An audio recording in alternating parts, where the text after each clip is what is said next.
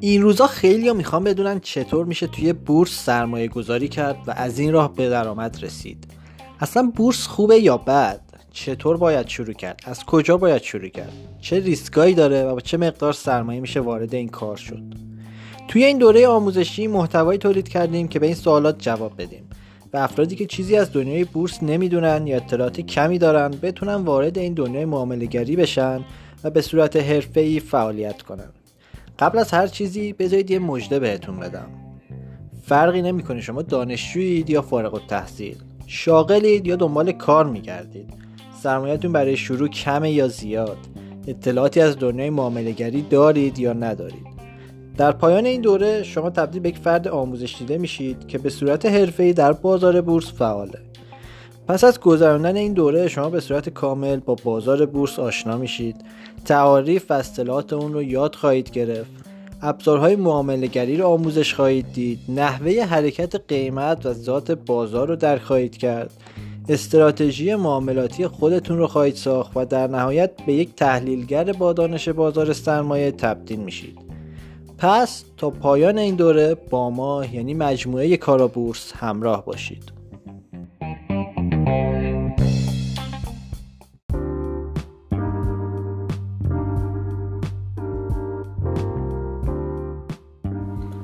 سلام دوستان امیدوارم حالتون عالی باشه و تا اینجا سال خوبی رو سپری کرده باشید. توی این فایل قصد داریم در خصوص دو مفهوم پرکاربرد بازار سرمایه یعنی EPS و DPS به طور خلاصه یه صحبتی داشته باشیم. همونطور که می‌دونید شرکت ها میان و یک روز رو به عنوان روز مجمع مشخص می‌کنن. توی این مجمع در خصوص مسائل مختلفی صحبت میشه و تصمیماتی هم گرفته میشه.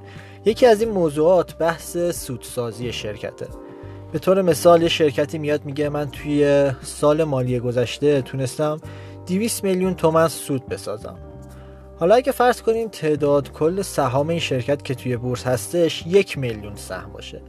اگه ما کل سود اون شرکت رو به کل تعداد سهام اون شرکت تقسیم کنیم به یه عدد می‌رسیم. این عدد در واقع همون EPS شرکته. توی این مثال 200 میلیون تقسیم بر یه میلیون میشه 200 تومن. در واقع این شرکت تونسته توی یک سال گذشته به ازای هر سهم 200 تومن سود بسازه. که ما میگیم EPS این شرکت 200 تومن.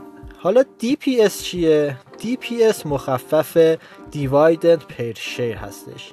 یعنی سود تقسیمی هر سهم.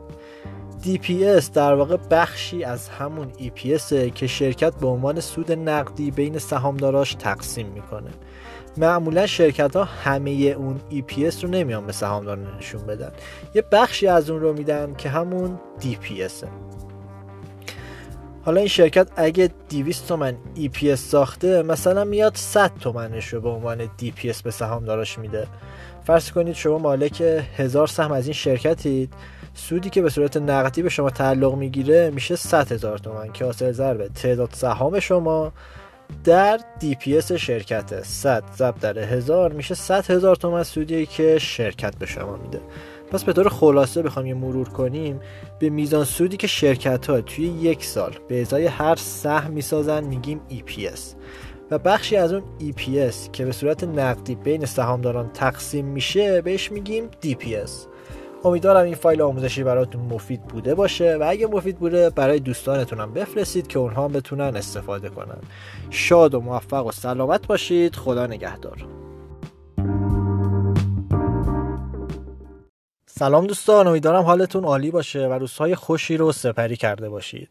در این ویدیو آموزشی می‌خوایم در خصوص انواع مجامع بورسی صحبت کنیم. به طور کلی شرکت ها دو نوع مجمع برگزار می‌کنن. یک مجمع عمومی عادی سالیانه و دو مجمع عمومی فوقالعاده. مجمع عمومی عادی سالیانه همونجور که از اسمش پیدا سالی یک بار با هدف رسیدگی به صورتهای مالی شرکت و تصویب میزان سود نقدی که قرار بین سهامداران تقسیم بشه یا همون DPS برگزار میشه. مجمع سالیانه حد اکثر چهار ماه پس از پایان سال مالی شرکت ها باید برگزار بشه. و از اونجا که سال مالی اکثر شرکت ها پایان اسفند ماه هستش بیشتر مجمع شرکت ها در خرداد ماه و تیر ماه برگزار میشه. که ما اصطلاحا میگیم فصل مجامع و شرکت ها پشت سر هم مجمعهاشون برگزار میشه. تو روز بازگشایی سهم پس از مجمع سالیانه قیمت سهم به میزان سود نقدی که تقسیم شده کاهش پیدا می‌کنه و بدون محدودیت دامنه نوسان بازگشایی میشه. به طور مثال فرض کنید قیمت سهمی قبل از رفتن به مجمع روی 300 تومن بسته شده باشه و شرکت توی مجمع 50 تومن سود نقدی تقسیم کرده باشه.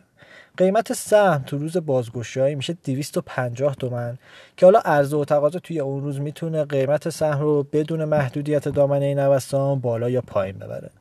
فقط این موضوع دقت کنید که اگه شرکت توی مجمع هیچ سودی تقسیم نکنه سهم با محدودیت دامنه نوسان بازگشایی میشه.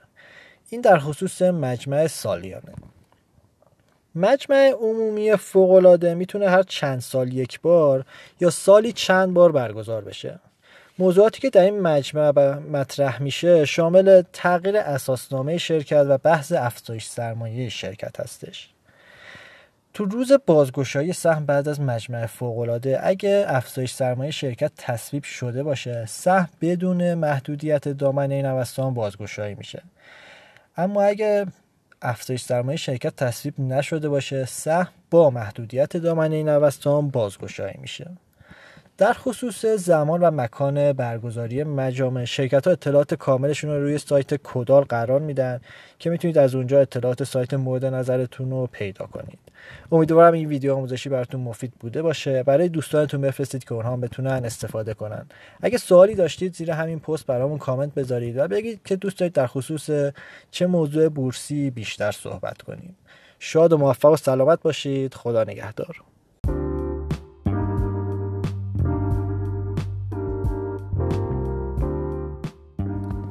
سلام دوستان امیدوارم حالتون عالی باشه و روزهای خوبی رو سپری کرده باشید در این ویدیو آموزشی می‌خوایم در خصوص انواع مجامع بورسی صحبت کنیم. به طور کلی شرکت ها دو نوع مجمع برگزار می‌کنن. یک مجمع عمومی عادی سالیانه و دو مجمع عمومی فوقالعاده. مجمع عمومی عادی سالیانه همون جوری که از اسمش پیداست. سالی یک بار با هدف رسیدگی به صورتهای مالی شرکت و تصویب میزان سود نقدی که قرار بین سهامداران تقسیم بشه یا همون DPS برگزار میشه. مجمع سالیانه حتی اکثر چهار ماه پس از پایان سال مالی شرکت ها باید برگزار بشه و از اونجا که سال مالی اکثر شرکت ها پایان اسفند ماه هستش بیشتر مجمع شرکت ها توی خورداد ماه و تیر ماه برگزار میشه که ما اصطلاحا میگیم فصل مجامع و شرکت ها پشت سر هم مجمع برگزار میشه. تو روز بازگشایی سهم پس از مجمع سالیانه قیمت سهم به میزان سود نقدی که تقسیم شده کاهش پیدا می‌کنه و بدون محدودیت دامنه نوسان بازگشایی میشه. به طور مثال فرض کنید قیمت سهمی قبل از رفتن به مجمع روی 300 تومن بسته شده باشه و شرکت توی مجمع 50 تومن سود نقدی تقسیم کرده باشه. قیمت سهم تو روز بازگشایی میشه 250 تومن. که حالا عرضه و تقاضا توی اون روز می‌تونه بدون محدودیت دامنه نوسان قیمت سهم بالا یا پایین ببره. فقط یه موضوع دقت کنید که اگه شرکت توی مجمع هیچ سودی تقسیم نکنه سهم با محدودیت دامنه نوسان بازگشایی میشه. این در خصوص مجمع سالیانه. مجمع عمومی فوقالعاده هر چند سال یک بار یا سالی چند بار برگزار میشه. موضوعاتی که توی این مجمع مطرح میشه شامل تغییر اساسنامه شرکت و بحث افزایش سرمایه شرکت هستش. تو روز بازگشایی سهم بعد از مجمع فوقالعاده اگه افزایش سرمایه شرکت تصویب شده باشه سهم بدون محدودیت دامنه نوسان بازگشایی میشه. اما اگه افزایش سرمایه تصویب نشده باشه سهم با محدودیت دامنه نوسان بازگشایی میشه. در خصوص زمان و مکان برگزاری مجامع شرکت ها اطلاعات کاملشون رو روی سایت کدال قرار میدن که از اونجا می‌تونید اطلاعات سهم مورد نظرتون رو پیدا کنید. امیدوارم این ویدیو براتون مفید بوده باشه. برای دوستانتون هم بفرستید که اونها هم بتونن استفاده کنن. اگه سوالی داشتید زیر همین پست برامون کامنت بذارید و بگید که دوست دارید در خصوص چه موضوع بورسی بیشتر صحبت کنیم. شاد و موفق و سلامت باشید. خدا نگهدار.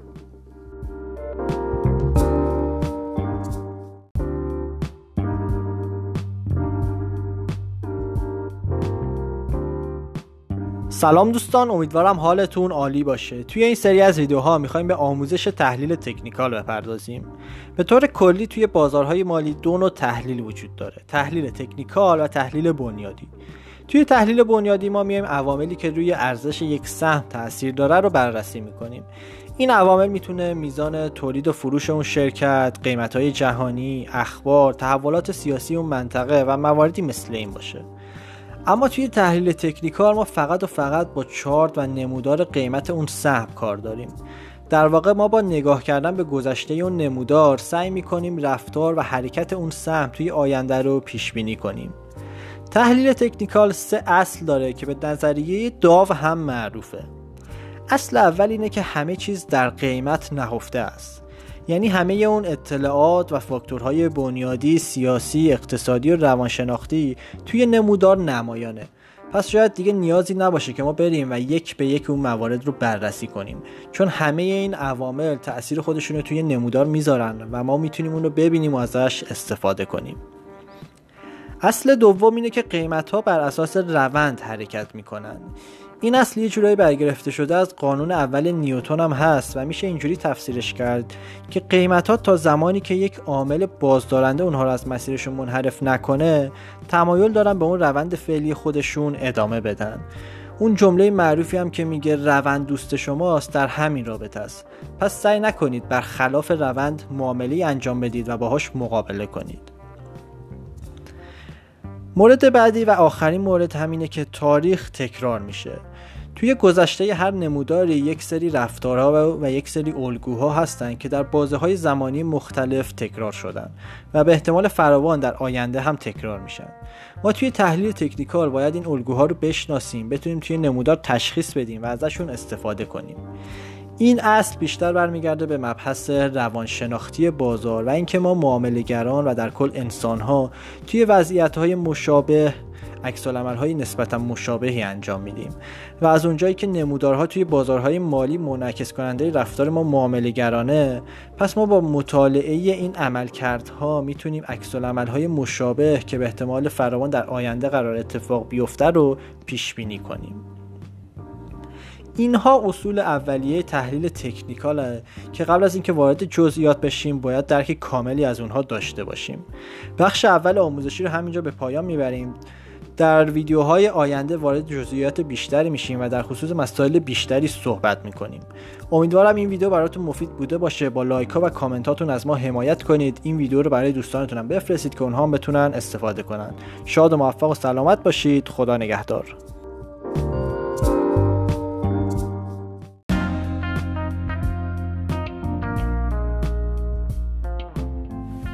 سلام دوستان امیدوارم حالتون عالی باشه. با بخش دوم از آموزش تحلیل تکنیکال مقدماتی در خدمتتونیم و تو این قسمت قصد داریم در خصوص حمایت ها و مقاومت ها و انواع آنها صحبت کنیم. وقتی صحبت از تحلیل تکنیکال میشه حمایت ها و مقاومت ها به عنوان یکی از مباحث اصلی و اولیه‌ای هستند که اهمیت زیادی هم دارن. و در واقع این حمایت ها و مقاومت ها هستند که تا حد زیادی نقاط ورودی و خروجی ما از یک معامله رو مشخص می‌کنن.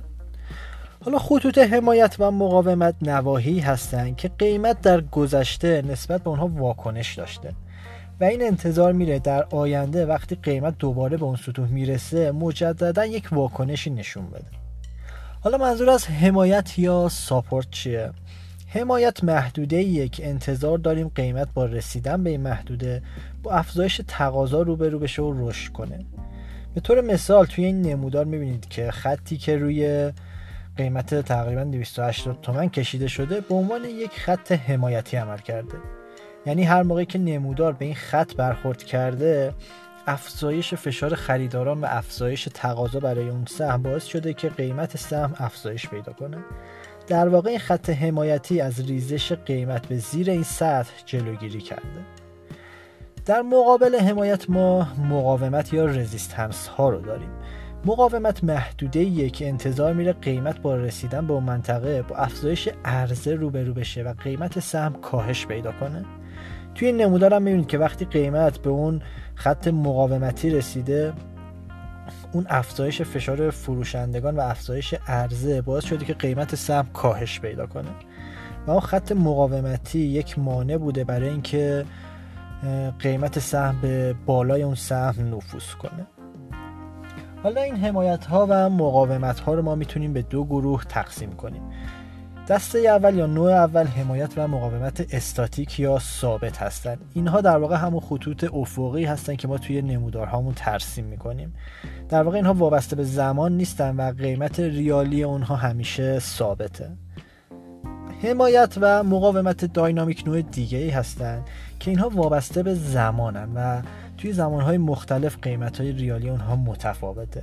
خطوط روندی که ما برای نمودارهامون می‌کشیم از این نوعه یا وقتی ما یک کانال سعودی یا نزولی رسم می‌کنیم کف اون کانال میشه حمایت داینامیک برای اون سهم و سقف کانال به منزله مقاومت داینامیک برای اون سهم عمل می‌کنه. نکته دیگه ای که در خصوص حمایت ها و مقاومت ها برای ما مهمه تبدیل این سطوح به یکدیگر و یک جورایی عوض شدن نقش اونهاه به طور مثال فرض کنید یک سهمی روی محدوده 200 تومن خط حمایتیشه. اما قیمت سهم ریزش پیدا می‌کنه حمایتش رو از دست میده و به زیر اون محدوده می‌رسه. از اینجا به بعد اون خطی که تا حالا به عنوان خط حمایتی عمل می‌کرده از اینجا به بعد به عنوان خط مقاومتی عمل می‌کنه. توی نمودار بالایی می‌بینیم که خط در ابتدا به عنوان خط حمایتی بوده و از ریزش سهم جلوگیری می‌کرده. اما وقتی که سهم خودش رو به زیر اون خط حمایتی رسونده دیگه از اونجا به بعد اون خط نقش حمایتی نداره و به عنوان یک خط مقاومتی عمل می‌کنه. و در ادامه هم که وقتی قیمت خواسته خودش رو به بالای اون سطح برسونه با این مقاومت مواجه شده و ناکام مونده. توی شکل پایینی هم تبدیل مقاومت به حمایت رو می‌بینیم که وقتی سهم موفق میشه که اون مقاومت خودش رو بشکنه و خودش رو بالای اون تثبیت کنه اون خط از اونجا به بعد دیگه نقش حمایتی به خودش می‌گیره و در ادامه می‌بینیم که وقتی قیمت مجددا به اون سطح برگشته با افزایش تقاضا روبرو شده و قیمتش افزایش پیدا کرده. نکته آخری که در خصوص حمایت ها و مقاومت ها باید بگم اینه که خط و خطوطی که ما توی نمودارهامون می‌کشیم یکی از راه های تعیین کردن محدوده های حمایت و مقاومته. ما می‌تونیم از moving average ها محدوده های فیبوناچی و یا دیگر اندیکاتورهای تحلیل تکنیکال برای تعیین این محدوده های حمایت و مقاومت استفاده کنیم. یا حتی می‌تونیم از حمایت و مقاومت روانی و قیمت های روند استفاده کنیم که حالا توی بخش های جلوتر بیشتر در خصوص اینها صحبت می‌کنیم. امیدوارم این ویدیو براتون مفید بوده باشه. با لایک ها و کامنتاتون از ما حمایت کنید. این ویدیو رو برای دوستانتون هم بفرستید که اونها هم استفاده کنند شاد و موفق و سلامت باشید. خدا نگهدار.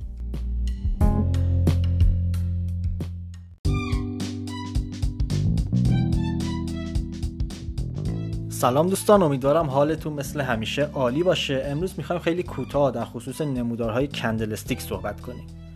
ما نمودارهای خطی و میله‌ای هم داریم ولی خیلی ازشون استفاده نمی کنیم و بیشتر با همین candlestick کار می‌کنیم چون می‌تونیم اطلاعات بیشتری ازش بگیریم.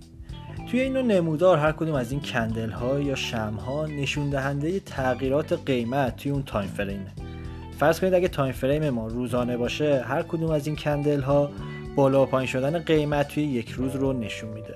که بعضیاشون سبز رنگن و سودی و بعضیاشون قرمزن و نزولی. حالا از یک کندل ما چه اطلاعاتی می‌تونیم بگیریم؟ این کندل سبز رنگ رو در نظر بگیرید. قیمت سهم روی نقطه اوپن باز شده. یعنی اولین معامله روی اون قیمت انجام شده. و روی قیمت کلوز سهم بسته شده. یعنی آخرین معامله هم روی اون قیمت انجام شده. به این خاطر که قیمت آخرین معامله بیشتر از قیمت اولین معامله است رنگ این کندل سبزه که نشون میده. سهم تونسته توی اون روز رشد کنه. اما این دوتا خطی که از بالا پایین کندل بیرون زدن چیه؟ اینها رو بهشون میگیم شدو یا سایه که نشون دهنده بیشترین و کمترین قیمتی هن که سهم توی اون روز معامله شده. شدوی بالایی بیشترین قیمت و شدوی پایینی کمترین قیمتی که سهم توی اون روز معامله شده رو نشون میده. پس خلاصه از اول بگیم قیمت سهم روی نقطه اوپن باز شده تا شدوی بالایی بالا رفته و تا شدوی پایینی پایین اومده اما نهایتا روی قیمت کلوز بسته شده و آخرین معامله روی اون قیمت انجام شده.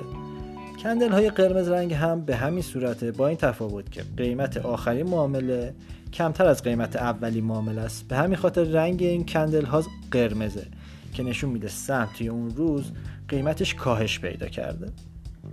توی ویدیوهای بعدی در خصوص الگوهایی که این کندل ها می‌سازن و اینکه از بزرگ یا کوچیک بودن کندل ها و شدوها ما چه نتیجه می‌تونیم بگیریم بیشتر صحبت می‌کنیم.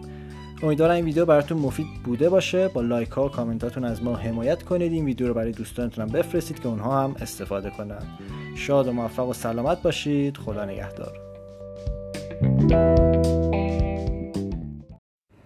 سلام دوستان امیدوارم حالتون مثل همیشه عالی باشه. امروز توی این پست می‌خوایم درباره سهام شناور آزاد صحبت کنیم.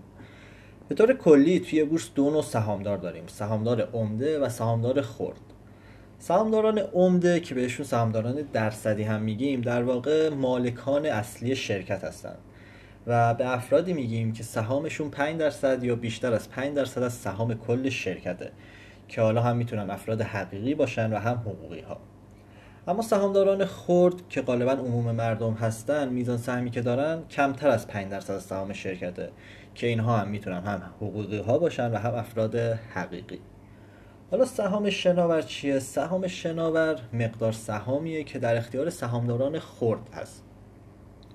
دقت کنید سهامداران عمده دید سرمایه گذاری کاملا بلند مدتی دارن. یعنی وقتی سهام یک شرکتی رو خریداری می‌کنن ممکنه تا سالها اون رو نگه دارن. و قصد فروشش رو هم ندارن. دلیلش هم اینه که می‌خوان در تصمیم گیری ها و مدیریت شرکت دخیل باشن. و اگه بیان بخشی از سهامشون رو بفروشن نقششون توی شرکت کمرنگ میشه. به همین خاطر سهامی که در اختیار این سهامداران عمده هستش کمتر وارد جریان معاملاتی میشه و بیشتر دست خودشون باقی میمونه. اما سهامی که در اختیار سهامداران خرد هستش هر روز داره بین معاملهگران مختلف جابجا میشه. به همین خاطر هم است که بهش میگیم سهام شناور. یعنی یه قابلیت جابجایی بین افراد مختلف رو داره. حالا از کجا بفهمیم میزان شناوری یک سهم چقدره؟ برای این کار باید وارد سایت TSC TMC بشیم و سهم مورد نظرمون رو جستجو کنیم. توی صفحه اول اون سهم می‌بینیم که میزان شناوری اون سهم به درصد مشخص شده. برای مثال فولاد مبارکه رو می‌بینید که میزان شناوریش نوشته 26 درصد که یک عدد معقولیه. سعی کنیم برای انتخاب سهممون برای خرید سهمی رو انتخاب کنیم که میزان شناوریش حداقل 20 25 درصد باشه. چون اگه کمتر از این مقدار باشه دستکاری قیمتی احتمالش توی اون سهم بالا میره و ممکنه اسیر یک سری از جریانات و بازی هایی بشیم که یک سری افراد حالا بخوان روند سهم رو به نفع خودشون تغییر بدن. و اگه باز میزان شناوری زیر 20 درصد باشه نقش شوندگی اون سهم هم کم میشه. چون مقدار سهام کمتری هستش که داره بین معاملهگران جابجا میشه. پس هرچه این میزان شناوری بیشتر باشه نقش شوندگی سهم بیشتره معاملات اون سهم روونتر انجام میشه و شما راحتتر می‌تونید معاملاتتون حالا چه خرید باشه چه فروش انجام بدید. و دستکاری قیمتی توی اون سهم هم امکانش کمتره. امیدوارم این فایل آموزشی براتون مفید بوده باشه. اگه سوالی داشتید زیر همین پست کامنت بذارید. حتما جواب میدیم. شاد و موفق و سلامت باشید. خدا نگهدار.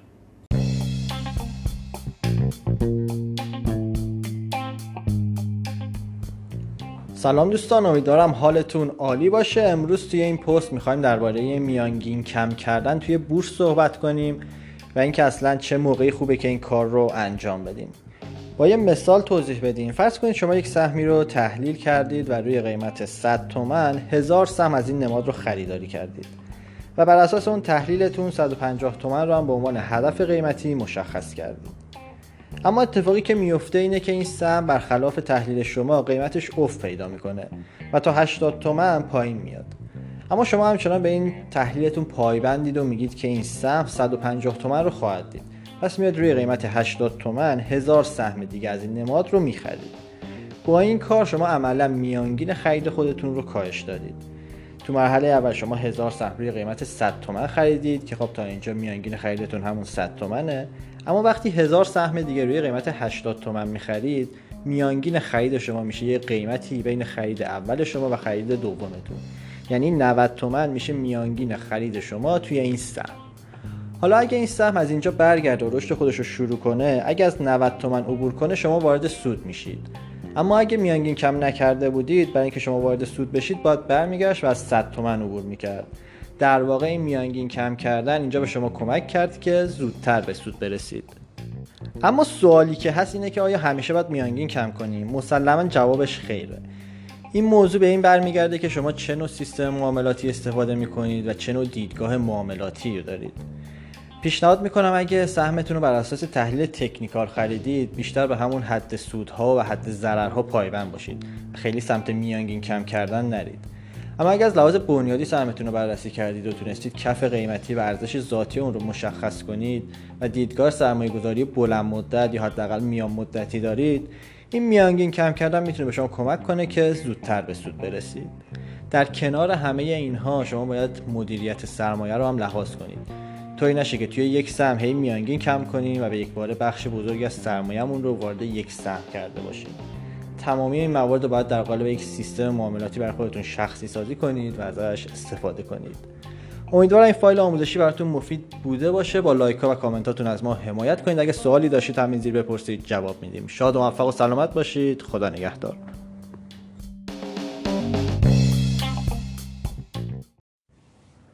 سلام دوستان امیدوارم حالتون عالی باشه. توی این پست می‌خوایم درباره حق تقدم سهام یه سری توضیحات بدیم. توی چند تا پست قبلتر درباره افزایش سرمایه و انواعش صحبت کردیم و فهمیدیم یکی از راههایی که شرکت ها می‌تونن از طریقش افزایش سرمایه بدن از محل آورده نقدیه. منظور از آورده نقدی اون سرمایه‌ایه که سهامدارا وارد شرکت می‌کنن و شرکت به وسیله اون افزایش سرمایهش رو انجام میده.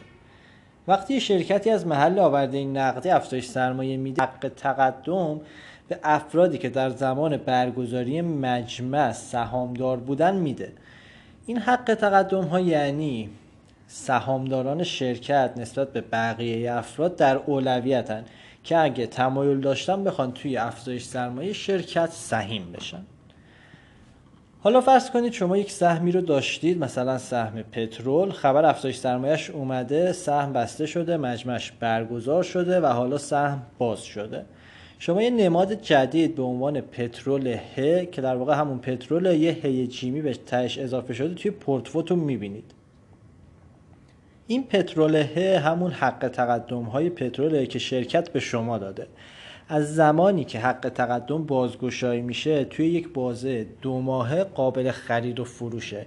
یعنی توی این مدت دو ماهه شما دقیقا می‌تونید این سهم مثل سهمای دیگه توی تایم بازار خرید و فروش بکنید.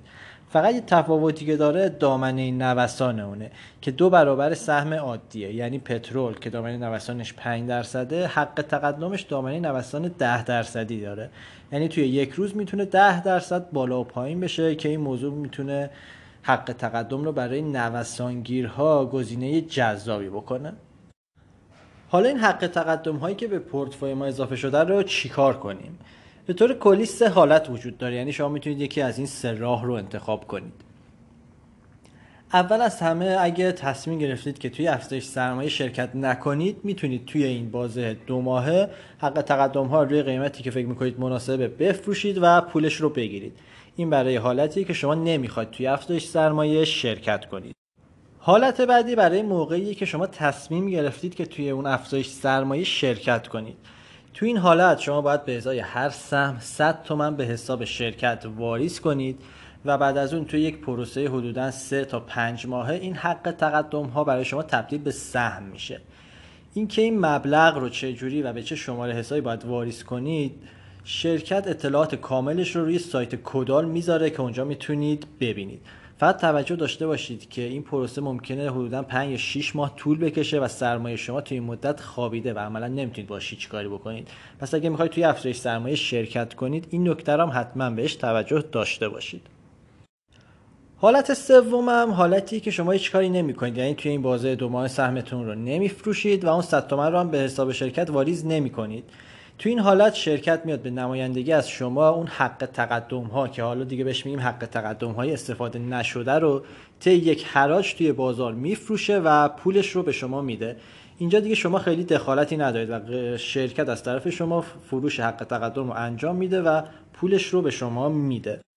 اینکه کدوم یکی از این راه ها رو انتخاب کنیم برمیگرده به اینکه شما خودتون چه دیدگاهی دارید و وضعیت اون سهم چجوریه.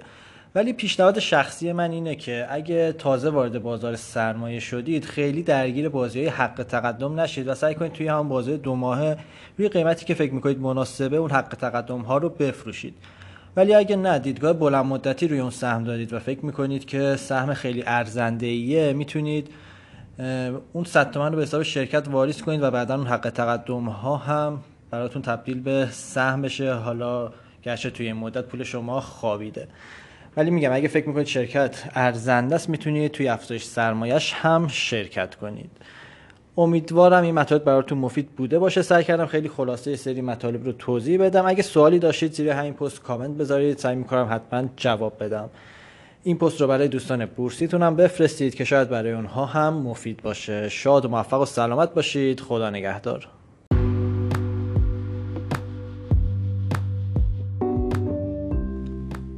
سلام امیدوارم حالتون عالی باشه. امروز می‌خوایم درباره حق تقدم سهام صحبت کنیم. توی چند تا پست قبلتر درباره افزایش سرمایه و انواعش صحبت کردیم و فهمیدیم یکی از راههایی که شرکت ها به وسیله اون افزایش سرمایه میدن از محل آورده نقدیه.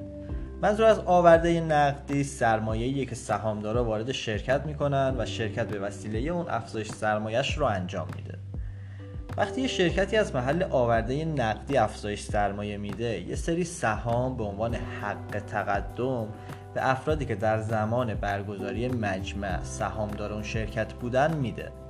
این حق تقدم این معنی میده که سهامدارای شرکت نسبت به بقیه افراد تو اولویتن که اگه تمایل داشتن بتونن توی افزایش سرمایه اون شرکت سهیم باشن. حالا فرض کنید شما یک سهمی رو داشتید مثلا سهم پترول خبر افزایش سرمایهش اومده سهم بسته شده مجمعش برگزار شده و الان سهم باز شده. شما یک نماد جدید توی پورتفوتون می‌بینید به عنوان پترول ه که در واقع این پترول ه همون حق تقدم های سهم پتروله که شرکت به شما داده. از زمانی که این حق تقدم ها بازگشایی میشن و به حالت مجاز در میان توی یک بازه دو ماهه شما می‌تونید اینها رو خرید و فروش کنید. یعنی دقیقا مثل بقیه سهم توی تایم بازار می‌تونید اینها رو بخرید یا بفروشید. ولی تفاوتی که داره دامنه نوسان اونهاست که دو برابر سهم عادیه. یعنی خود پترول که دامنه نوسانش 5 درصده حق تقدم پترول دامنه نوسان 10 درصدی داره. یعنی توی یک روز می‌تونه 10 درصد بالا بره یا پایین بیاد. که همین موضوع یه خورده ریسک خرید و فروشش رو زیاد می‌کنه و ممکنه باعث بشه برای نوسانگیرها خیلی گزینه جذابی باشه. حالا این حق تقدم ها به پورتفوی ما اضافه شده باید باش چیکار بکنیم؟ به طور کلی سه حالت وجود داره. یعنی شما می‌تونید یکی از این سه راه رو انتخاب کنید. حالت اول زمانی که شما نمی‌خواید توی افزایش سرمایه شرکت کنید. پس میاد توی این بازه دو ماهی که مشخص شده حق تقدم هاتون روی قیمتی که فکر می‌کنید مناسبه میفروشید و پولش رو می‌گیرید. این برای حالتی که شما نمی‌خواید توی افزایش سرمایه شرکت کنید. حالت دوم زمانی که شما تصمیم گرفتید توی افزایش سرمایه شرکت کنید. توی این حالت شما باید بیاید به ازای هر سهم 100 تومن به حساب شرکت واریز کنید و بعدش توی یک پروسه حدودا 3 تا 5 ماهه این حق تقدم ها براتون تبدیل به سهم میشه. اینکه این مبلغ رو چجوری و به چه شماره سایی باید واریز کنید اطلاعات کاملش رو شرکت از طریق سایت کدال اطلاع رسانی می‌کنه که اونجا می‌تونید ببینید. فقط توجه کنید که اگه می‌خواید حق تقدم هاتون رو تبدیل به سهم کنید ممکنه تا 5 یا 6 ماه طول بکشه و سرمایه شما توی این مدت خوابیده و عملا نمی‌تونید باش هیچ کاری بکنید. پس اگه تصمیم دارید توی افزایش سرمایه شرکت کنید این موضوع خواب سرمایت رو هم حتما مد نظر داشته باشید. حالت سوم هم حالتیه که شما هیچ کاری نمی‌کنید. یعنی توی این بازه دو ماه حق تقدم هاتون رو نمیفروشید و اون 100 تومن رو به حساب شرکت واریز نمی کنید توی این حالت شرکت میاد به نمایندگی از شما این حق تقدم ها که حالا اینجا اصطلاحا بهش میگیم حق تقدم های استفاده نشده رو طی یک حراجی توی بازار میفروشه و پولش رو به حساب شما واریز می‌کنه. این برای حالتیه که شما هیچ کاری انجام نمی‌دید. اینکه حق تقدم هامون رو بفروشیم یا تبدیل به سهم کنیم بستگی به دیدگاه خودتون و وضعیت اون سهم داره. ولی نظر شخصی من اینه که اگه تازه وارد بازار سرمایه شدید خیلی درگیر بازی های حق تقدم نشید و سعی کنید توی همین دو ماه روی قیمت خوبی حق تقدم هاتون رو بفروشید. ولی اگه دیدگاه بلند مدتی توی سهم دارید و فکر می‌کنید سهم خیلی ارزنده ایه می‌تونید حق تقدم هاتون رو هم تبدیل به سهم کنید و توی افزایش سرمایه اون شرکت شرکت کنید. سر کردم خیلی خلاصه وار سری اطلاعات کلی در خصوص حق تقدم بدم. امیدوارم مطالب مفید بوده باشه. اگه سوالی هم داشتید زیر همین پست کامنت بذارید. سعی می‌کنم حتما جواب بدم. این پست رو برای دوستان بورسیتون هم بفرستید که شاید برای اونها هم مفید باشه. شاد و موفق و سلامت باشید. خدا نگهدار.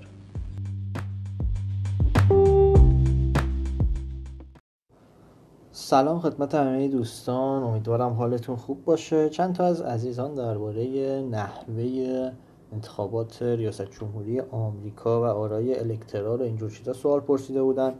گفتم بد نیست که توی یک وایس یه سری اطلاعات توی کانال بذاریم شاید برای بعضی از دوستان مفید باشه. ببینید انتخابات آمریکا مثل کشور ما یا بقیه کشورها نیستش که هر کسی که تعداد رأی بیشتری اوورد الزاما رئیس جمهور بشه. مثلا همین دوره قبل هیلاری کلینتون سه میلیون رای بیشتر از ترامپ داشتش اما در نهایت دونالد ترامپ برنده انتخابات شد و به کاخ سفید راه پیدا کرد.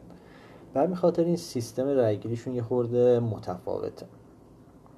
داخل آمریکا دو تا حزب وجود داره حزب دموکرات ها و حزب جمهوری خواه ها هر کدوم از این دو تا حزب اول میان داخل خودشون بین خودشون. یه سری انتخابات برگزار می‌کنن و یک نفر رو به عنوان نماینده معرفی می‌کنن. یه نفر از دموکرات ها میاد یک نفر از جمهوری خواه ها و در نهایت انتخابات ریاست جمهوری بین این دو نفر برگزار میشه. الان نماینده دموکرات ها جو بایدنه. تو سالهای قبل مثلا هیلاری کلینتون و اوباما بودن. نماینده جمهوری خواه هم آقای دونالد ترامپ سالهای قبلش هم مثلا می‌تونیم از جورج بوش پدر و پسر به عنوان نماینده جمهوری خواه ها یاد کنیم. حالا این دوتا حزب چه تفاوتی با هم دارن؟ حزب دموکرات ها تفکرات امروزی تر و کاملا مدرن تری نسبت به جمهوری خواه دارن یعنی طرفدار آزادی های مدنی هن. اما جمهوری خواه ها عقاید خیلی قدیمی و سنتی و مذهبی دارن که بهشون حزب محافظه کار هم میگن مثل مثلا محدود کردن مهاجرت یا ادامه حق مالکیت اسلحه و اینجور مسائل. تفکراتشون خیلی سنتی تر و قدیمی تره یه مقایسه اگه بخوایم بکنیم مثلا دموکرات ها رو می‌تونیم به عنوان اصلاح طلب های همین مملکت خودمون در نظر بگیریم که تفکراتشون تقریبا شبیه به همه و جمهوری خواه ها معادل اصولگراهای کشور خودمونن. از لحاظ نوع نگرش و حالا اون مدرنیته و تفکرات سنتی ارز می‌کنم. سلام دوستان امیدوارم حالتون عالی باشه. چند روز دیگه انتخابات ایالات متحده برگزار میشه. چند تا از دوستانم پرسیده بودن درباره نحوه رأیگیری و انتخابات توی آمریکا. گفتیم یه voice ی داخل کانال بذاریم یه سری اطلاعات در این مورد بدیم شاید برای بعضیا مفید باشه. ببینید انتخابات توی آمریکا مثل کشور ما یا بقیه کشورها نیستش که هر کسی که تعداد رأی بیشتری آورد الزاما رئیس جمهور بشه. مثلا همین دوره قبل خانم هیلاری کلینتون سه میلیون رأی بیشتر از ترامپ آورد و در نهایت دونالد ترامپ برنده انتخابات شده به کاخ سفید راه پیدا کرد. به خاطر این سیستم انتخاباتیشون یه خورده متفاوت از بقیه جاهاست. داخل آمریکا دو تا حزب وجود داره حزب دموکرات ها و حزب جمهوری خواه ها که هر دوره رئیس جمهور از بین یکی از این دوتا حزب مشخص میشه. اینا اول میان بین خودشون یه انتخابات درون حزبی برگزار می‌کنن و یک نفر رو به عنوان نماینده خودشون راهی انتخابات می‌کنن. مثلا توی این دوره جو جو بایدن نماینده دموکرات هاست و دونالد ترامپ هم از طرف جمهوری خواه شرکت کرده. تو دوره های قبلی هم از طرف دموکرات ها مثلا خانم هیلاری کلینتون یا باراک اوباما بودن. جمهوری خواه می‌تونیم جورج پدر و پسر رو نام ببریم تفاوت این دوتا حزب چیه؟ دموکرات ها تفکرات امروزی تر و مدرن تری دارن یک جورای طرفدار آزادی های مدنی و اینجور مسائل هم. اما جمهوری خواه ها تفکرات کاملا قدیمی و سنتی دارن مثلا میگن مهاجرت باید محدود بشه یا اینکه حق مالکیت اسلحه باید ادامه پیدا کنه مواردی که خب دموکرات ها کاملا برخلاف اون نظر دارن یه مقایسه اگه بخوایم بکنیم مثلا دموکرات ها رو می‌تونیم معادل اصلاح طلب های کشور خودمون در نظر بگیریم و جمهوری خواه معادل اصولگراها هستن. از لحاظ نوع تفکر و دیدگاهشون نسبت به مسائل روز جامعه میگم اینو. بعد از اون میان و رأیگیری رو بین این دو تا نامزد توی پنجاه ایالت برگزار می‌کنن. این عکسی که گذاشتم نقشه آمریکا که اومده ایالت های مختلف رو با یه رنگ های مشخص کرد. اون ایالت هایی که رنگ آبی رنگ دارن به خصوص آبی پررنگ اونها طرفدار دموکرات ها هستن. یعنی هر دوره رأیشون بیشتر به سمت دموکرات ها و اون ایالت هایی که قرمز رنگ و قرمز کمرنگ هستن طرفدار جمهوری خواه هستن و هر دوره رأیشون رو به جمهوری خواه ها میدن. مسلما مثلا آقای دونالد ترامپ به عنوان یک جمهوری خواه نمیاد توی یک ایالت دموکراتی مثل ایلینویز بخواد هزینه کنه کمپین تبلیغاتی راه بندازه بیاد سخنرانی کنه. چون می‌دونه اول و آخر رأی این ایالت برای رقیبش یعنی جو بایدنه. همینطور برعکسش. اما اون وسط چند تا ایالت هستن که مید با رنگ قهوه‌ای مشخص شدن مثل اوهایو، فلوریدا چند تای دیگه. اینها اصل کاری هستن. یعنی اینها هستن که تا حدود زیادی نتیجه انتخابات رو مشخص می‌کنن. رأیی که اینها میدن هر دوره متفاوت بوده. یک دوره به دموکرات ها رأی میدن دوره بعدش میان به جمهوری خواه ها رأی میدن. به خاطر همین هر دوره یک رأی متفاوتی رو به ثبت میرسونن. پس این نامزدهای انتخاباتی بیشتر توجه و هزینهشون رو میان روی این چند تا ایالت می‌ذارن که بتونن رأی اونها رو به دست بیارن. به خصوص فلوریدا که تاثیر خیلی زیادی روی انتخاب برنده انتخابات داره. روی هر کدوم از این ایالت ها هم یک عدد نوشته شده که این عدد همون رأی الکترال هستش. هر ایالتی که جمعیت بیشتری داشته باشه حق رأی بیشتری رو هم داره. مثلا ایالتی مثل کالیفرنیا که جمعیت زیادی داره 55 رأی الکترال داره. یا تگزاس مثلا 38 تا اگه اشتباه نکنم. ولی ایالت های کوچکتر مثل مثلا آریزونا یا تنسی می‌بینید که 6 11 و عدد های کمتری. اگه این عددها رو با هم جمع کنیم میشه 538 رأی. یعنی مجموعا 538 رأی الکترال وجود داره. و نامزد انتخاباتی که بتونه 270 تا از این رأی ها رو به دست بیاره به عنوان برنده انتخابات مشخص میشه. حالا فرض کنید توی یک ایالتی مثل فلوریدا که 29 حق رأی داره میان و انتخابات رو برگزار می‌کنن رأیگیری انجام میشه و 51 درصد مردم فلوریدا رأیشون رو مثلا به دونالد ترامپ میدن. در این حالت تمامی اون 29 رأی الکترال به ترامپ می‌رسه. کما اینکه 49 درصد افراد به جو بایدن رأی دادن اما آقای بایدن از فلوریدا هیچ رأیی کسب نمی‌کنه. منظورم اینه که تمامی اون رأی های الکترال یک جا به یک نفر می‌رسه. یعنی اون 29 رأی فلوریدا همش به آقای دونالد ترامپ می‌رسه. به خاطر همینه که مثلا تو دوره قبلی هم هیلاری کلینتون 3 میلیون رای بیشتر داشته ولی رای های الکترال دونالد ترامپ بیشتر بود و در نهایت هم برنده شدش این یه خلاصه ای بود از نحوه رأیگیری و انتخابات توی آمریکا که حالا دوستان پرسیده بودن گفتم بعد نیست یه توضیح دربارش بدیم اما اینکه حالا کدومشون انتخاب میشه و چه تاثیری روی کشور ما و به خصوص بازار سرمایه‌مون داره حالا تو پستای بعدی بیشتر سعی می‌کنیم صحبت کنیم. ولی حقیقتا هر کدوم از اینا که انتخاب بشه به نظر من نهایتا یک شوک کوتاه مدتی به بازارها وارد می‌کنه و توی بلند مدت من بعید می‌دونم تفاوت خیلی فاحشی بخواد ایجاد کنه. مرسی که همراهمون بودید. مواظب خودتون باشید. خدا نگهدار.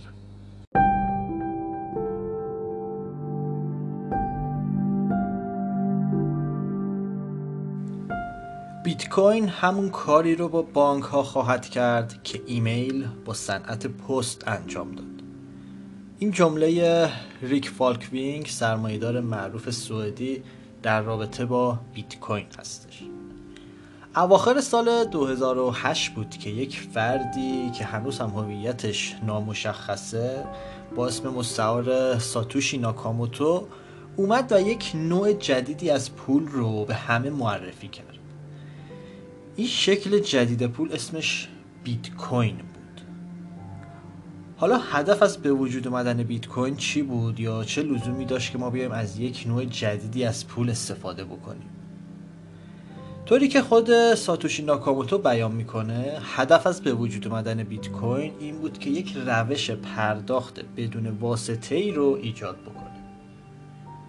حالا منظور از روش پرداخت بدون واسطه چیه؟ بذارید یک مثال بزنم. فرض کنید من می‌خوام یک مقدار پول رو برای شما انتقال بدم. می‌خوام یک مقدار پول برای شما کارت به کارت بکنم. وقتی که من این تراکنش رو انجام میدم و این مقدار پول رو برای شما واریز می‌کنم یک شخص سومی یک نهاد ناظری باید این تراکنش رو تایید بکنه. این نهاد ناظر کیه؟ همون بانک هایی هستن که ما پول رو داخلشون قرار دادیم و به واسطه اونها تراکنش های مالیمون رو انجام میدیم.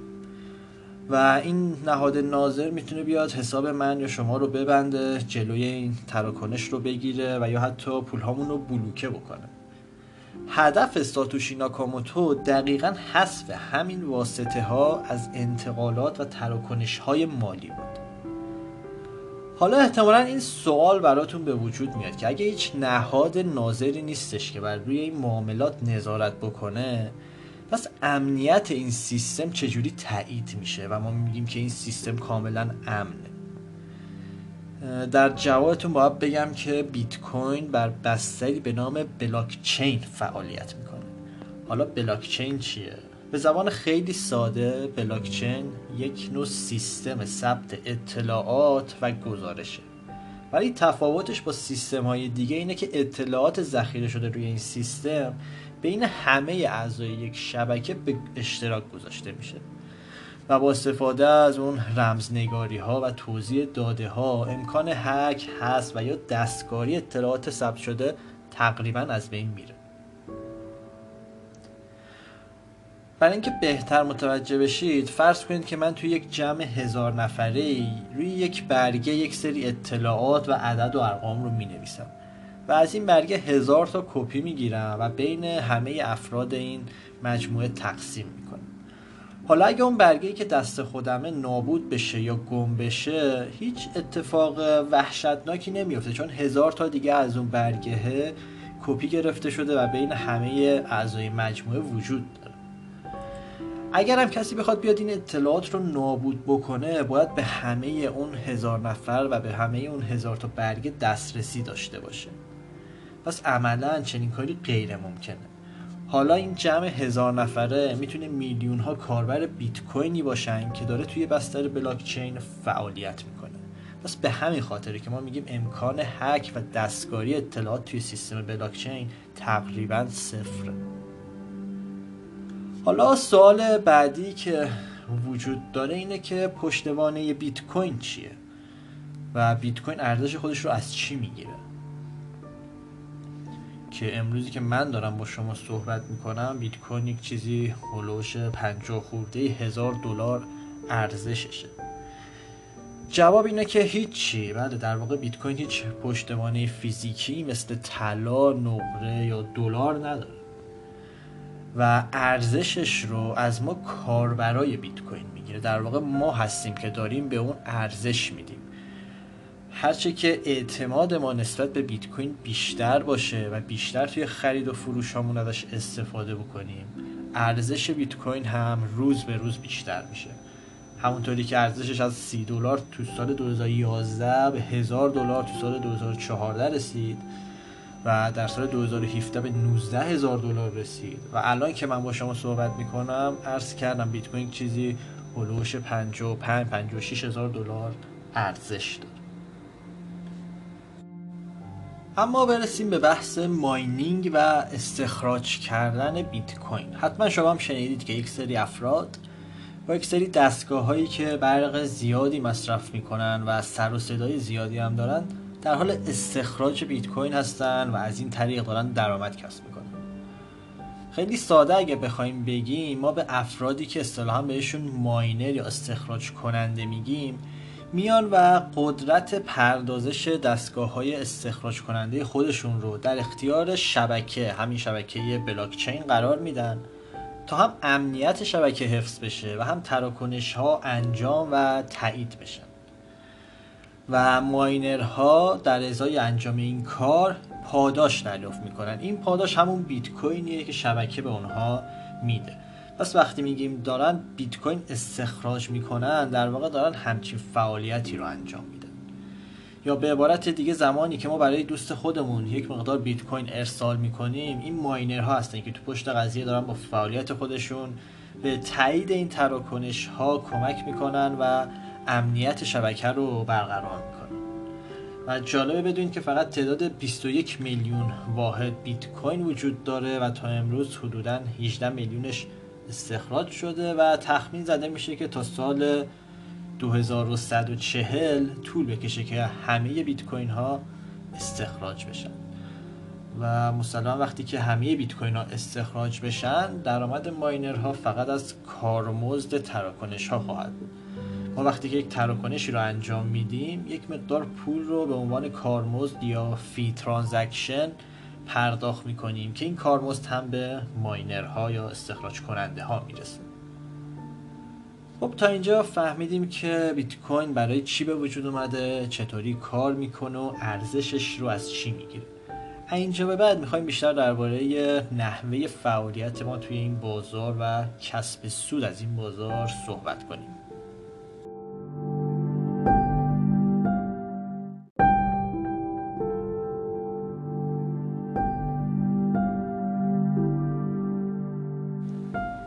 طور کلی اگه بخوایم یه دستبندی بکنیم ما فعالیتمون توی بازار کریپتو می‌تونه به سه شکل صورت بگیره. اول از همه ما می‌تونیم به عنوان یک ماینر یا استخراج کننده توی این بازار باشیم. مورد دوم به عنوان یک سرمایه گذار بلند مدت و سومین مورد هم به شکل یک معاملهگر و تریدر. حالا می‌خوایم در خصوص این سه مورد خیلی خلاصه صحبتی داشته باشیم. در رابطه با بحث ماینینگ خب اگه ما بخوایم همچین فعالیتی رو انجام بدیم ابتدا باید بیایم اون دستگاه های استخراج کننده رو خریداری کنیم یک سری مجوزهای لازم رو اونها رو هم بگیریم و در نهایت یک مکانی رو برای خودمون مشخص کنیم و اونجا شروع کنیم به استخراج بیت کوین. اینکه این کار چقدر هزینه اولیه می‌خواد کاملا بستگی به این داره که چه نوع دستگاهی رو شما بخواید خریداری کنید قدرت پردازش اون دستگاه ها چقدره چه تعداد از اون دستگاه ها می‌خواید و اون مکانی که برای این کار در نظر گرفتید چند متر هستش بستگی داره. ولی من پیشنهاد می‌کنم الان اگه می‌خواید وارد این کار بشید قبلش حتما با یک نفر که سابقه انجام این کار رو داره و تجربه داره باش صحبت بکنید مشورت بگیرید. چشم بسته وارد این کار نشید که خدایی نکرده ضرر نکنید. اگه اطلاعات بیشتری هم در رابطه با قیمت ها و دستگاه های مختلف استخراج کننده می‌خواید یه search ساده تو گوگل انجام بدید اونجا طیف وسیعی این دستگاه ها رو برای شما میاره که می‌تونید هم قیمت ها و هم قدرت پردازش اونا رو مقایسه کنید و حالا نسبت به اون نیازتون خریداری بکنید. این از بحث ماینینگ اما چیزی که شاید برای حالا مخاطبای ما بیشتر جذابیت داره بحث سرمایه گذاری توی این بازار و ترید کردنه. ما اگه بخوایم توی این بازار سرمایه گذاری کنیم اولین کاری که باید بکنیم اینه که یک ارز مناسبی رو شناسایی کنیم و پیدا کنیم و تصمیم بگیریم که اوکی ما می‌خوایم روی این ارز رمزنگاری شده سرمایه گذاری بکنیم. اینکه حالا چه ارزی می‌تونه برای سرمایه گذاری بلند مدت مناسب باشه بستگی به خیلی فاکتورها داره. الان که داریم با هم صحبت می‌کنیم فکر می‌کنم یه چیزی نزدیک 7000 یا 8000 ارز رمزنگاری شده مختلف وجود داره. اینکه کدوم یکی از اینا رو انتخاب کنیم خب مسلما شاید کار خیلی راحتی نباشه. یک سایتی هستش به عنوان CoinMarketCap که در واقع لیست تمام crypto ها اونجا نوشته شده و مقایسه های مختلفی بین اونها انجام داده. شما هر ارزی رو که انتخاب کردید اول برید اسمش رو اونجا search کنید و اون اطلاعاتی که توی سایت میاره رو بخونید. اگه جزو صدتای اول بود حالا می‌تونید بیشتر روش فکر کنید برای اینکه اونو انتخاب بکنید یا نه. ولی اگه جزو صدتای اول نبود به نظر من کامل بیخیالش بشید. چون نشون میده که اون ارز دیجیتال خیلی هم معتبر و کارآمد نیستش که حالا شما بخواید یک سرمایه گذاری بلند مدتی رو هم روش انجام بدید. دقت کنید که هر ارز دیجیتالی مثل بیت کوین و امثال هم برای یک کاری به وجود اومدن در واقع به وجود اومدن که یک خدمتی رو انجام بدن. گفتیم مثلا بیت کوین اومده که یک روش پرداخت بدون واسطه رو ایجاد بکنه. همه ارزهای دیجیتال یک چیزی دارن به نام white paper یا کاغذ سفید که توی اون میاد کامل توضیح میده که این چرا به وجود اومده اصلا ساز و کارش چیه و چجوری کار می‌کنه. این white paper رو برای هر ارزی که می‌خواید خریداری کنید حتما مطالعه کنید و ببینید اصلا چشماندازها و برنامه هایی که این ارز دیجیتال داره چجوریه به چه صورته؟ آیا میارزه که روش سرمایه گذاری چند ساله بلند مدت انجام بدیم یا اینکه نه بریم سراغ یک ارز دیگه؟ بعد از اینکه تصمیم گرفتیم روی چه ارزی می‌خوایم سرمایه گذاری کنیم حالا باید بیایم یک کیف پول برای خودمون تهیه بکنیم. کیف پول های ارزهای رمزنگاری شده انواع مختلفی دارن. حالت نرم افزاریش هستش که روی سیستم کامپیوتر و گوشی های همراهمون نصب میشه و حالت سخت افزاریش هم داریم که شبیه فلش میموریه حالا یه خورده بزرگتر از اون. حتی کیف پول کاغذی هم داریم که خب خیلی این روزها استفاده نمیشه. از لحاظ امنیت بخوایم مقایسه بکنیم کیف پول های سخت افزاری امنیت بیشتری دارن و توصیه میشه که اگه می‌خوایم یک ارزی به صورت بلند مدت برای چند سال نگهداری بکنیم بهتره که از همین حالت سخت افزاری ها استفاده بکنیم. اما حالا اگه از همین نرم افزاریش هم استفاده بکنیم مشکل خاصی به وجود نمیاد. این کیف پول ها یک آدرسی دارن. در واقع اون آدرس کیف پول چیزی شبیه به شماره حساب بانکی ماست. شماره کارت حساب ما. هیچ اشکالی نداره که اگه این شماره حساب رو به افراد دیگه بدیم. چون اگه بقیه بخوام برامون یک مقدار وچی رو انتقال بدن به این شماره حساب نیاز دارن. تو دنیای ارزهای دیجیتال هم اگه کسی بخواد کوینی رو برای شما ارسال بکنه باید این آدرس کیف پول شما رو داشته باشه. و دقیقا مانند حسابای بانکی هیچ یک از این دو حساب کیف پول شبیه به هم نیستن. در نتیجه هیچ کس به جز شما نمی‌تونه اون کوین و اون مقدار پول رو دریافت بکنه. اما یه مورد دیگه هم هستش که بهش میگیم پرایوت کی یا در واقع کلید خصوصی که اون باید پیش خود شما باشه که امنیت کیف پولتون رو بتونید حفظ بکنید قدم بعدی اینه که حالا ما بیایم اون ارزی رو که انتخاب کردیم خریداری بکنیم و سپس بیایم به کیف پولمون انتقال بدیم. برای خرید اون ارز ما باید از طریق صرافی ها اقدام بکنیم. صرافی های ایرانی هستن که ما می‌تونیم با پرداخت ریال یا تومن اون ارز رو برای خودمون بخریم. اما چون دولت و خود بانک مرکزی هنوز موضع مشخصی نسبت به بیت کوین و کلا ارزهای دیجیتال نگرفتن این صرافی ها مجوزی از بانک مرکزی ندارن. ولی خب همچنان دارن فعالیت می‌کنن و ما می‌تونیم بیت کوین یا بقیه ارزهای دیجیتال رو اونجا بخریم و نهایتا منتقلش بکنیم توی صرافی های خارجی یا اینکه مستقیما انتقال بدیم توی کیف پولمون و اونجا نگهداریش بکنیم. البته یک سری صحبت ها هستش که مثل اینکه قرار حالا این مجوزها رو هم خورده تسریع کنن و تسهیل کنن که این سایت ها بتونن به صورت کاملا قانونی و با مجوز به فعالیت خودشون ادامه بدن.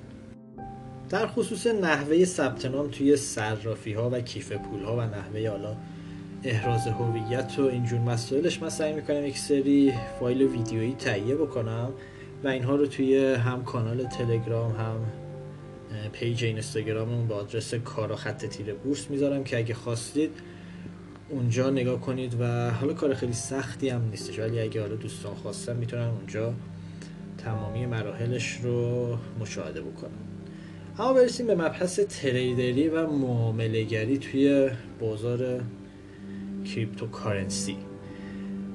اگه ما بخوایم به عنوان یک معاملهگر توی این بازار فعالیت کنیم لازمش اینه که دانش تخصصی این کار رو به دست بیاریم. دانش تخصصی این کار هم اینه که ما تحلیل کردن رو بلد باشیم. یعنی در واقع تحلیل technical رو باید به طور کامل بلد باشیم.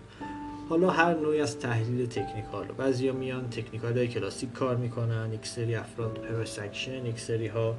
الیوت و کلا روش های مختلفی از تحلیل تکنیکال رو. مهم اینه که ما یک استراتژی مشخصی برای خودمون داشته باشیم که به وسیله اون بیایم و خرید و فروش هامون رو توی این بازار انجام بدیم.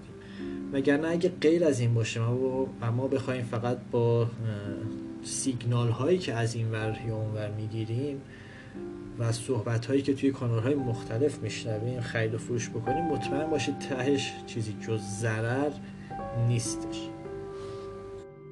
و به عنوان موضوع آخر هم می‌خوام این مطلب رو بیان بکنم که بازار cryptocurrency یک بازار کاملا پر ریسکه. یعنی نوسانات قیمتی خیلی شدیدی توی بازار اتفاق میفته اگه می‌خواید واقعا به عنوان یک معاملهگر توی این بازار فعال باشید قبلش حتما یک سری آموزش ها رو ببینید و به نظر من بهتره که قبل از اینکه پولتون رو وارد این بازار بکنید توی حساب های دمو یا آزمایشی شروع کنید به خرید و فروش روش های مختلف رو امتحان کنید و کلا با فضای این کار آشنا بشید. بعد از اون حالا کم کم پول هاتون رو وارد می‌کنید. اگه دیدید می‌تونید سود بگیرید پول های بیشتری رو میارید و سودتون هم بیشتر میشه.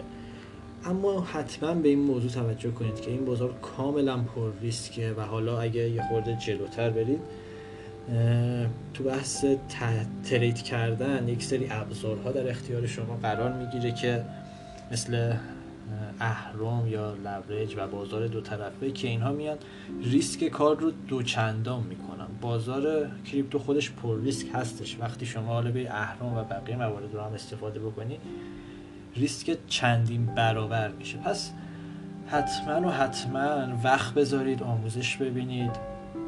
و با پول کم شروع بکنید.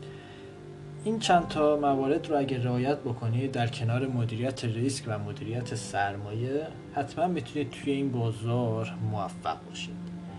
سعی کردم توی این فایل حالا فکر می‌کنم تقریبا 20 دقیقه یک سری اطلاعات خلاصه رو در رابطه با بازار cryptocurrency بدم. امیدوارم براتون مفید بوده باشه. ما رو تو شبکه های اجتماعی به آدرس کار و خط تیره بورس تلگرام اینستاگرام توییتر و بقیه جاها دنبال بکنید. این فایل رو برای دوستانتون هم بفرستید که اونها هم استفاده کنن. خیلی مخلصیم. خدا نگهدار.